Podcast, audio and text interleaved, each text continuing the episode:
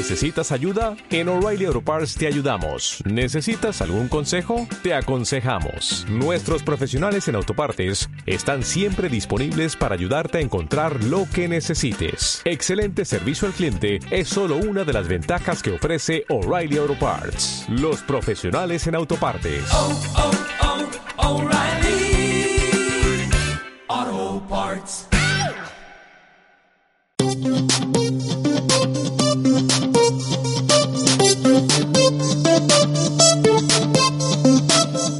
Hola, buenas tardes, Juan Carlos. Ah, ¿Cómo estás? Tenemos aquí en, en- nuestro cuarto episodio de Onda Farmacéutica a el señor Juan Carlos Fontran, que ahora mismo es gerente de comercialización en los laboratorios Abbott en Venezuela.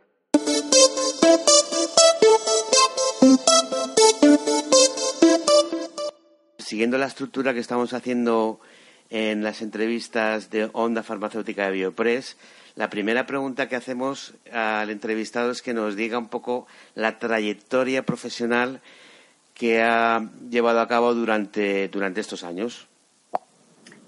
Bueno, eh, primero, eh, yo soy egresado de la Universidad Católica Andrés Bello eh, en la parte de comunicación social con especialización en el área de marketing. Y mi experiencia principal está en inicio, en la parte de consumo masivo, y después en todo lo que tiene que ver con productos OTC o produ- productos sin eh, prescripción facultativa. Empecé, eh, digamos que en la parte más baja de lo que es marketing como coordinador nacional de merchandiser o lo que se conoce también como promotores, manejando eh, la línea Nivea y Alberto Beocingo, que es una marca eh, americana. Después de ahí pasé a eh, la compañía L'Oréal de París como gerente de producto, manejando eh, la parte capilar en la línea que se llamaba Coafer o la línea Salón de Belleza. De esta parte donde ya me inicié, eh, digamos que en lo que era eh, el marketing como, como, como se llama, pasé a Silueta Schwarzkopf como gerente de producto también, pero ya en un poco más eh, especializado en consumo masivo, también dentro de lo que es la parte capilar. En, es- en ese entonces me llama Laboratorios Sharing Plow. Si bien Sharing Plow es eh, un laboratorio farmacéutico, todos los laboratorios farmacéuticos siempre tienen algo de consumo masivo antes de ser lo que son OTC. Me llaman para manejar eh, lo que es la parte de consumo masivo, que era en ese entonces eh, la línea de cuidado eh, para el sol eh, Copperton, que es eh, todo lo que eran pro- protectores y bronceadores solares.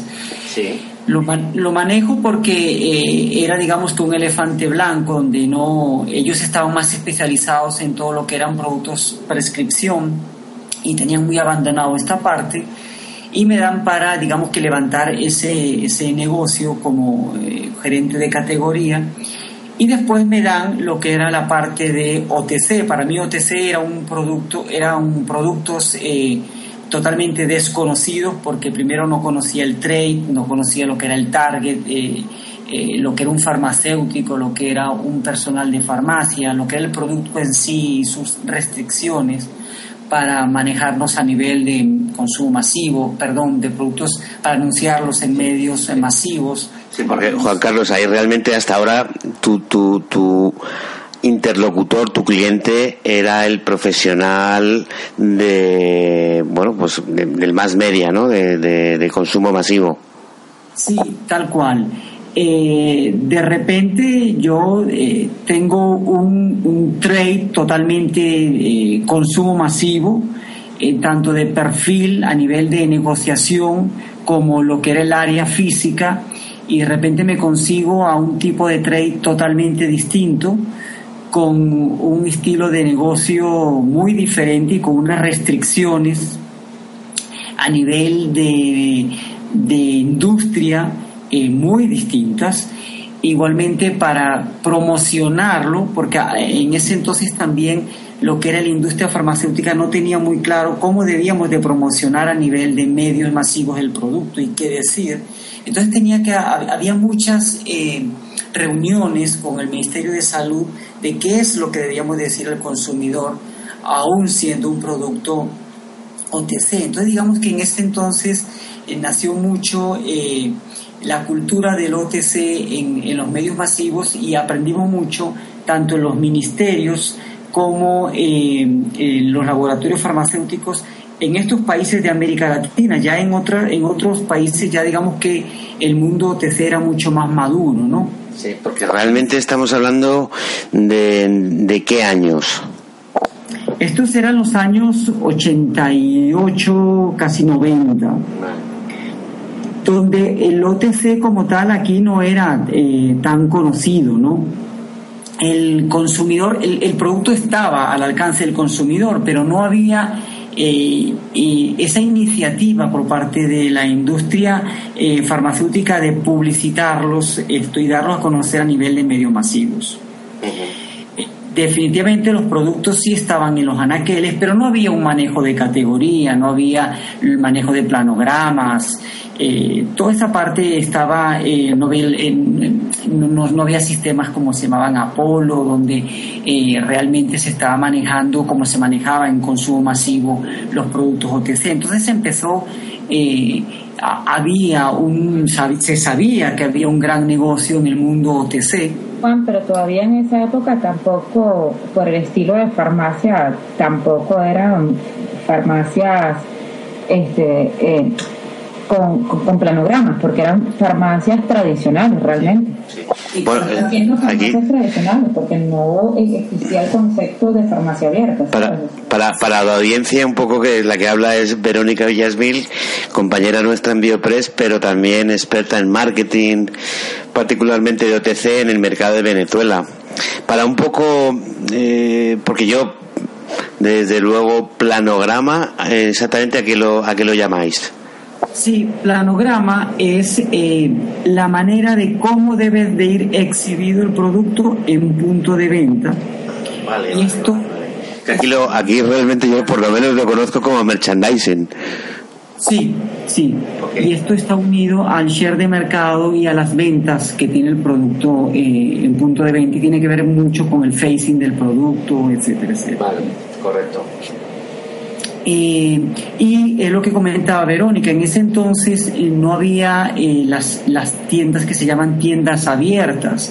El consumidor dependía de mucho de el mostrador, digamos que era la barrera entre el producto y el consumidor. El consumidor dependía mucho de la persona que estaba tras mostrador para dar el, el, el producto a este no había ese contacto físico entre producto y consumidor. Entonces había que aprender mucho y desarrollar muchos puntos de venta para que después eh, la industria farmacéutica junto con el trade pudiésemos llegar a lo que hoy es eh, tiendas de puertas abiertas. ¿no? Muy bien. De ahí yo migré a Warner Lambert, que después se fusionó a Pfizer Correcto. como gerente de mercadeo de OTC también para desarrollar, porque definitivamente este fue la época del boom de, del OTC. Y de ahí eh, pasé para, como gerente de mercadeo de Venezuela de Isman Kodak. Volví nuevamente a lo que era consumo masivo. ¿Por qué pasé de una categoría a otra? Bueno, porque definitivamente dentro de mis objetivos, eh, si bien estaba trabajar en mercadeo, mi objetivo era trabajar en la parte internacional y en ese entonces Isman Kodak me estaba dando la oportunidad de que, bueno, se hacía un buen trabajo en Venezuela, podría eh, mirar a otros países, ¿no? Sobre todo América Latina, que era uno de mis objetivos. Y bueno, a los dos años eh, pasé a ser, eh, estar dentro de la nómina de mercadeo regional para América Latina, para una parte de América Latina, que era eh, lo que tenía que ver con Centroamérica, Venezuela, Colombia e islas del Caribe.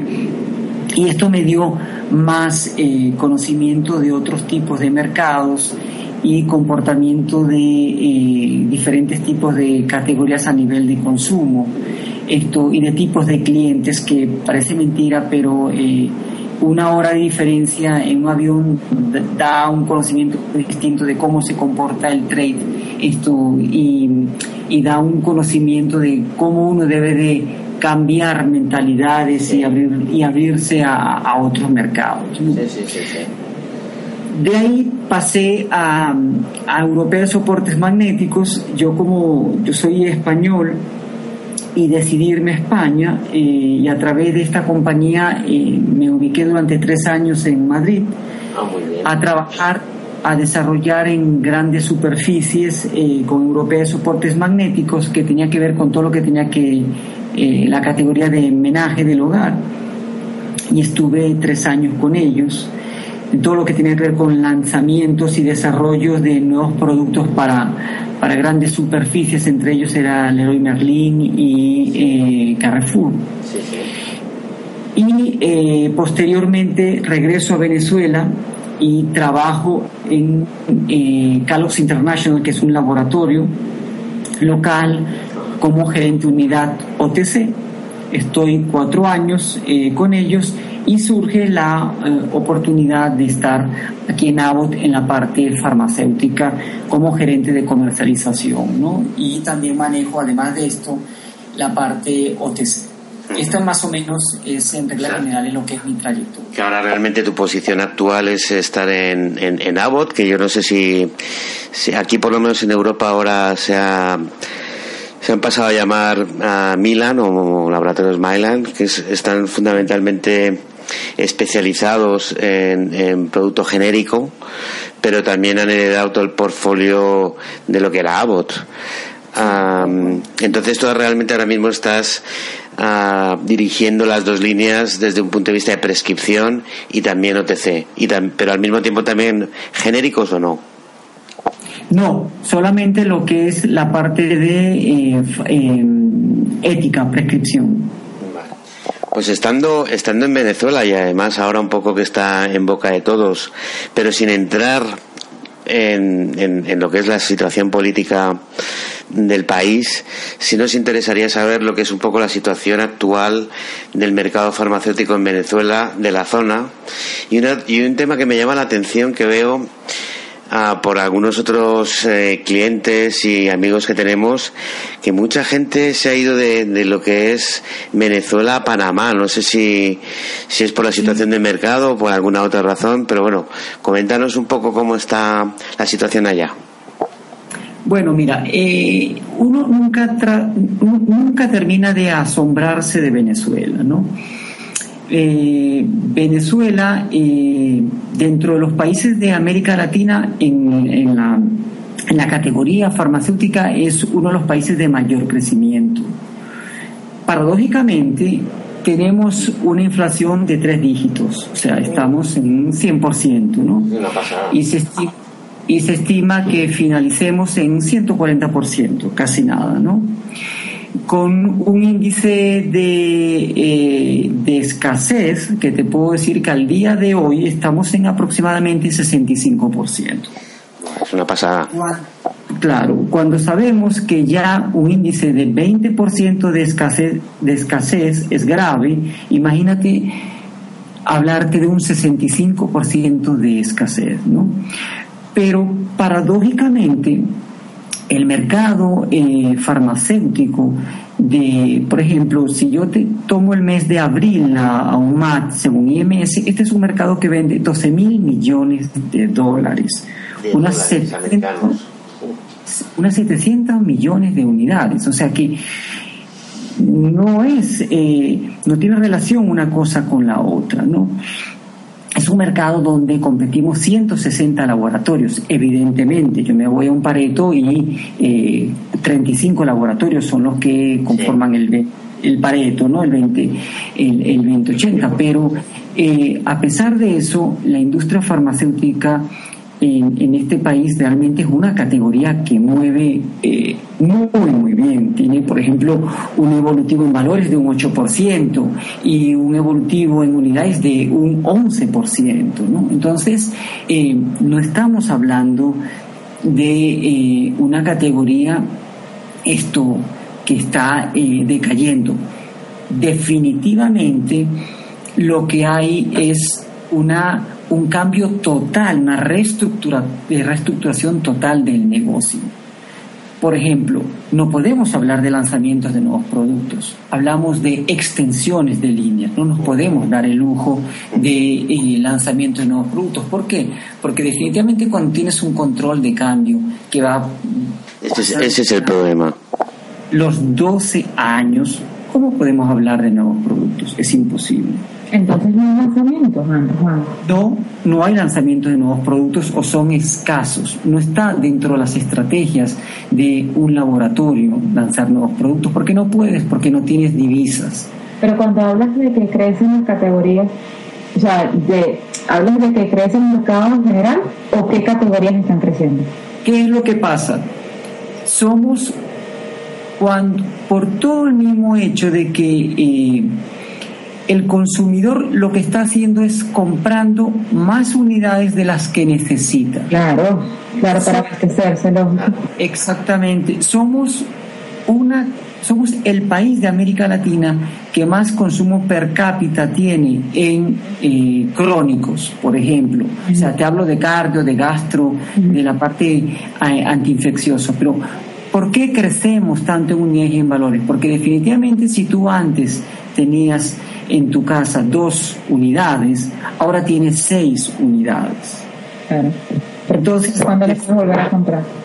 Exactamente, definitivamente tú lo que estás haciendo es absorbiendo todo lo que está colocando la, el laboratorio en droguería, porque nosotros no vendemos directamente al canal, y la droguería está bajando eso al punto de venta y en el punto de venta se está desabasteciendo. Nunca vamos a lograr llenar el canal porque el consumidor a nivel de, a, a, raíz de estos índices de escasez está absorbiendo todo lo que se está colocando. Defini, definitivamente es porque hay, por eso es que hay esos crecimientos tan eh, abismales. Ya Juan, un inciso. Cuando hablamos de, de, de droguería es porque nos referimos que en Venezuela se vende, o sea, vende el, el, laboratorio directamente al distribuidor, que es lo que llamamos nosotros droguería, y el distribuidor es el que le vende a la farmacia. Así es, eso, eso es eh, tal cual es como nosotros eh, vendemos en, en, Venezuela. Es nuestro, nuestro canal de distribución. En Venezuela el, el, la industria farmacéutica no vende al trade directamente. ¿Por qué? Porque además son 4.500 eh, farmacias esto y sería improductivo eh, vender a cada una de ellas. Entonces, eh, definitivamente eh, hay estos crecimientos, pero estos crecimientos son en cierta manera ilógicos en un país con estas contracciones y todo es eh, tiene que ver porque eh, es una medida desesperada por parte del consumidor de tener esos tratamientos y evitar caer en fallas ¿no? Ahora, y eso es lo que está lo que está ocurriendo ahora por otro lado cómo es posible que un país de 30 millones de habitantes con un 80% de la población perteneciente a la clase socioeconómica baja D y E es marquista. En este país, el 70% marquista eh, eh, traducido es branding. Nosotros, este es un país de puro branding. Tú dirías, bueno, es un país eh, con 80% población pobre, el genérico debería de estar por encima del branding. No, no es cierto. Y no es de ahora, es de siempre. Nosotros somos un país de branding. La influencia americana de toda la vida, norteamericana, ¿no? Sí, así es. 70% de la industria farmacéutica vende marca y 30% es genérico, parece mentira. Y hablo de más de 15 años, no hablo de, de, de, de, de 6, 7 años. El venezolano de por sí siempre ha comprado marca. Esto tiene que ver mucho porque hay una cultura petrolera, esto tiene que ver mucho por las influencias que hemos tenido de Estados Unidos. Sí, es cultural, definitivamente, pero no es lógico con un país con 80% de una población que está en un extracto muy, muy bajo. Una pregunta que te haga desde el punto de vista de, marketing. ¿Cómo se están moviendo allí los nuevos canales de, comunicación, como es el marketing digital, eh, el canal online, las redes sociales, desde el punto de vista de marketing farmacéutico? Bueno, ha sido la alternativa. ¿Por qué? Porque definitivamente eh, antes, y yo era un parte de ellos, antes nos íbamos a, eh, por ejemplo, a anunciar a, medios masivos, pero estos medios masivos, eh, parte de ellos ya han sido tomados por entes gubernamentales. Entonces ya ahí ha cambiado, ya se ha vuelto muy político. Entonces definitivamente tienes que buscar nuevas alternativas. Entonces definitivamente redes sociales eh, ha sido uno de los eh, mejores alternativas, por un lado, en las cuales eh, la gente de marketing se ha tenido que, enfocar. Pero no solamente eso, el negocio ha cambiado completamente. Primero, tienes que optimizar portafolio. No puedes tener todo el portafolio que tenías antes. ¿Por qué? Porque definitivamente cuando no tienes eh, tanta cantidad de divisas como tenías antes para importar los productos, entonces tienes que vivir en un, un constante pianel para optimizar tu portafolio. ¿Y qué quiere decir eso? Que vas a tener menos dinero para invertir. Entonces definitivamente tienes que hacer inversiones muy precisas, muy bien analizadas, para que te den un, retorno rápido y efectivo. ¿no? Entonces, eh, por un lado está eso. Por el otro lado es que eh, se crean muchos programas, por ejemplo, de lealtad. Eso ha funcionado muy bien. Eh, programas de lealtad, por ejemplo, con las grandes cadenas, tienen que ver que si tú me compras tres unidades, entonces, bueno, tienes eh, dos unidades de tratamiento gratis. Cosas como estas, ¿no? Eh, por ejemplo, en fuerza de ventas, eh, yo no sé si en, España se habla igual, pero por ejemplo, antes existía mucho la fuerza de ventas que era espejo, o sea, dos visitadores que tenían rutas muy similares, que visitaban los mismos, hacían doble contacto, por ejemplo, en médico. Hoy en día eso no se puede hacer. Entonces, sean las tendencias son a que tú tienes que reformular totalmente el negocio para ser mucho más efectivo. Eh, y a nivel de marketing tienes que hacer estrategias que realmente funcionen y sean muy pensadas. Eh, este mercadeo que tiene que, que dirigirse a redes sociales tienen que estar muy bien pensadas, muy bien analizadas para que vayas al target, este mail directo a los médicos, esto tiene que realmente ir a esa base de datos. Por ejemplo, antes que había tantos congresos, ahora los congresos tienen que ser muy, muy específicos, porque eh, ya no es la, digamos, la abundancia que había antes. Sí, de todas maneras entiendo que, que al ser un laboratorio multinacional, le hace Abbott, Pfizer, ah, lleváis un poco lo que es el código deontológico que marca la pauta a la central. Sí, sí, definitivamente. Pero, por ejemplo, antes se hacían eh, muchas más inversiones en, congresos, por ejemplo, o en traer speakers, y, y ahora sí puedes traer speakers, puedes asistir a congresos, pero los congresos son mucho más, eh, congresos que sean mucho más efectivos eh, o eh, eventos donde realmente tú sientas que estás teniendo impacto con tu marca, ¿no? Y a lo mejor antes había, no importaba tanto porque había con qué, pero ahora definitivamente cuando tú tienes eh, un portafolio mucho más reducido, por ejemplo, antes te podías dar el lujo de que una, una línea de productos tuviese 10 SKUs, ahora te, puedo decir que una línea solamente puedes comercializar 3 SKUs, los más rentables. O sea que ahora, ahora tus líneas de productos son exactamente puros core básicamente. Definitivamente. los que más rentabilidad, definitivamente. Y, y la visita, o sea, ¿y todavía hay visita a farmacia y, visita médica siendo OTC o solamente hay visita a farmacia? Bueno, en el caso de nosotros, la visita es eh, a médicos, esto, pero sí hay laboratorios donde la visita a farmacia la han eliminado completamente. Claro, es que, es que me imagino. ¿Y sigue siendo tradicional la visita a médicos? ¿O hay nuevas herramientas? O sea, para- o, o sigue siendo a través del Visual Aid? O sea, ¿hay, hay nuevas No. herramientas para visitar al médico? Sí, definitivamente hay, hay muchas herramientas tecnológicas. eh, por ejemplo, se usan mucho las tablets, eh, se usan eh, mucho los, eh, las- los, la información vía mail.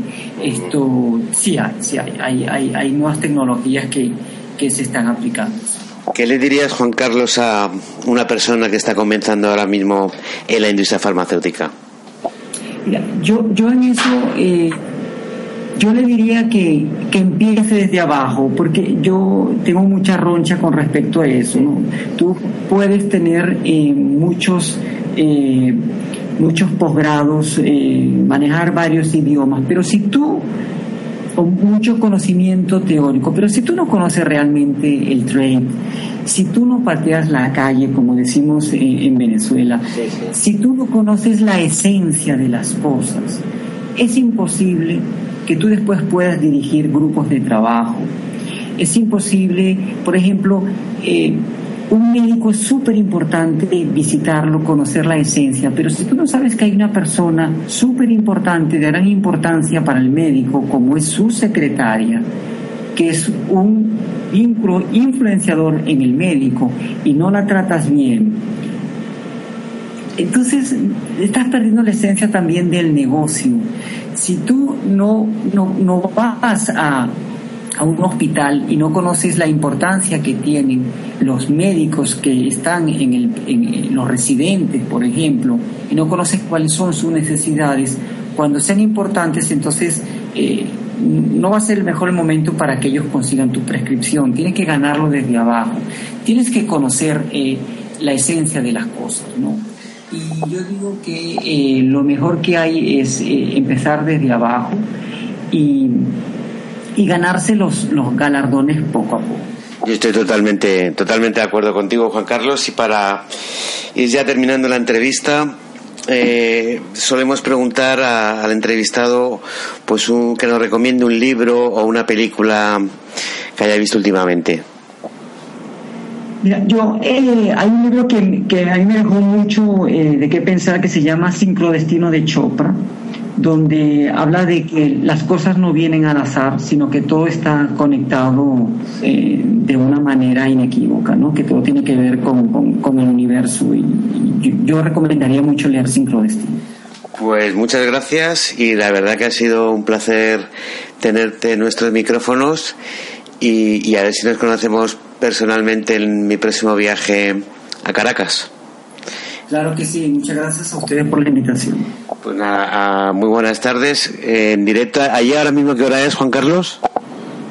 Aquí en este momento son la una de la tarde. La una de la tarde. Ah, perfecto. Aquí son las siete y media de, de la tarde. O sea, son seis horas y media de diferencia.